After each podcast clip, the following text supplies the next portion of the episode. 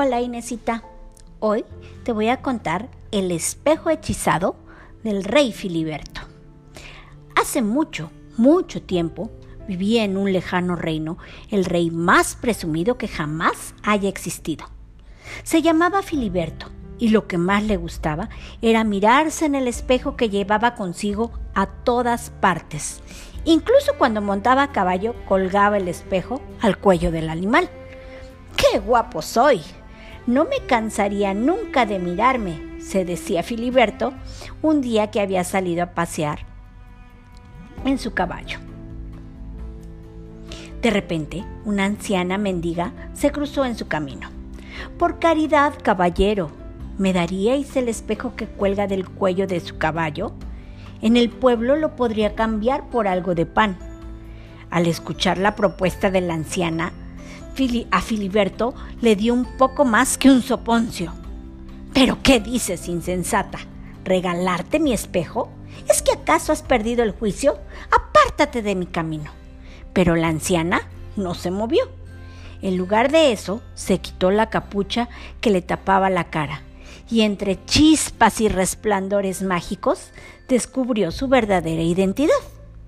Era Ventisca, la bruja más arisca.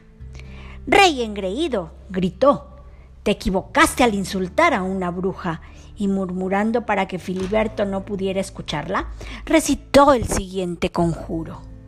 Barrabín Barrabel, el espejo será cruel, y no verás ya tu rostro, sino una alma negra en él.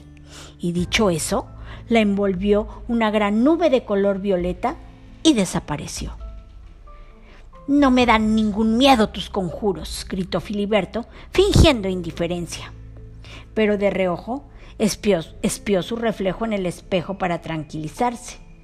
¡Ah! Aulló apenas se vio. ¡Soy horrible!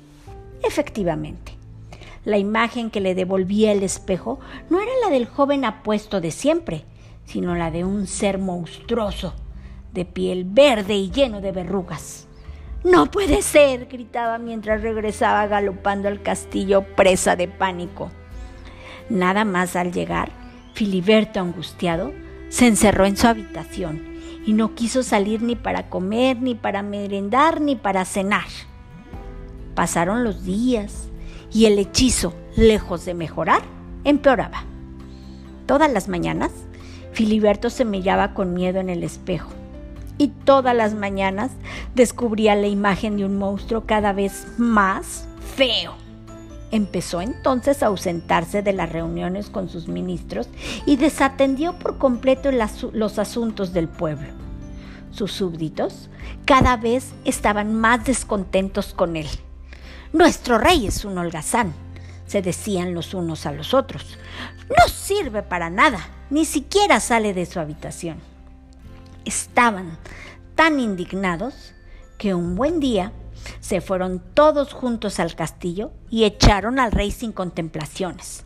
No queremos a un rey perezoso, le gritaban mientras el pobre Filiberto se alejaba del palacio.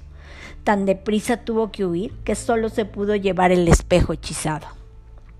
¿Qué voy a hacer ahora? se lamentaba mientras vagaba perdido por el bosque. Nadie querrá un rey sin reino y vagando por el bosque estaba cuando se, tapó, se topó de nuevo con la bruja ventisca. Espero que hayas aprendido a no ofender a las brujas, le dijo. Toma para que veas que no soy tan mala, te cambio el espejo por este mendrugo de pan. Y como Filiberto llevaba días sin comer, aceptó la oferta de la bruja, pero a regañadientes, por supuesto, pues aún en la desdicha se acordaba de los buenos ratos que había pasado mirándose en él. Una vez la bruja desapareció, envuelta en su nube violeta, Filiberto se dirigió a la orilla de un arroyo cercano con el mendrugo de pan entre sus manos. Allí se tropezó con otro mendigo aún más pobre que él. ¡Ay, qué hambre tengo!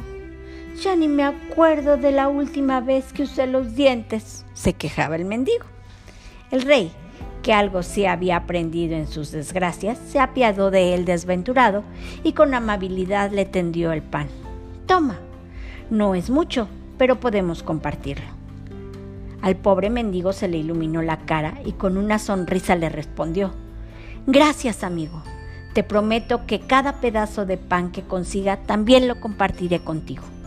Y así fue como por primera vez en mucho tiempo el rey se sintió feliz y al mirar de reojo su reflejo en el arroyo, lo encontró un poco menos monstruoso que el día anterior. Espero te haya gustado el cuentito, Inés. Te amo mucho. ¡Mua!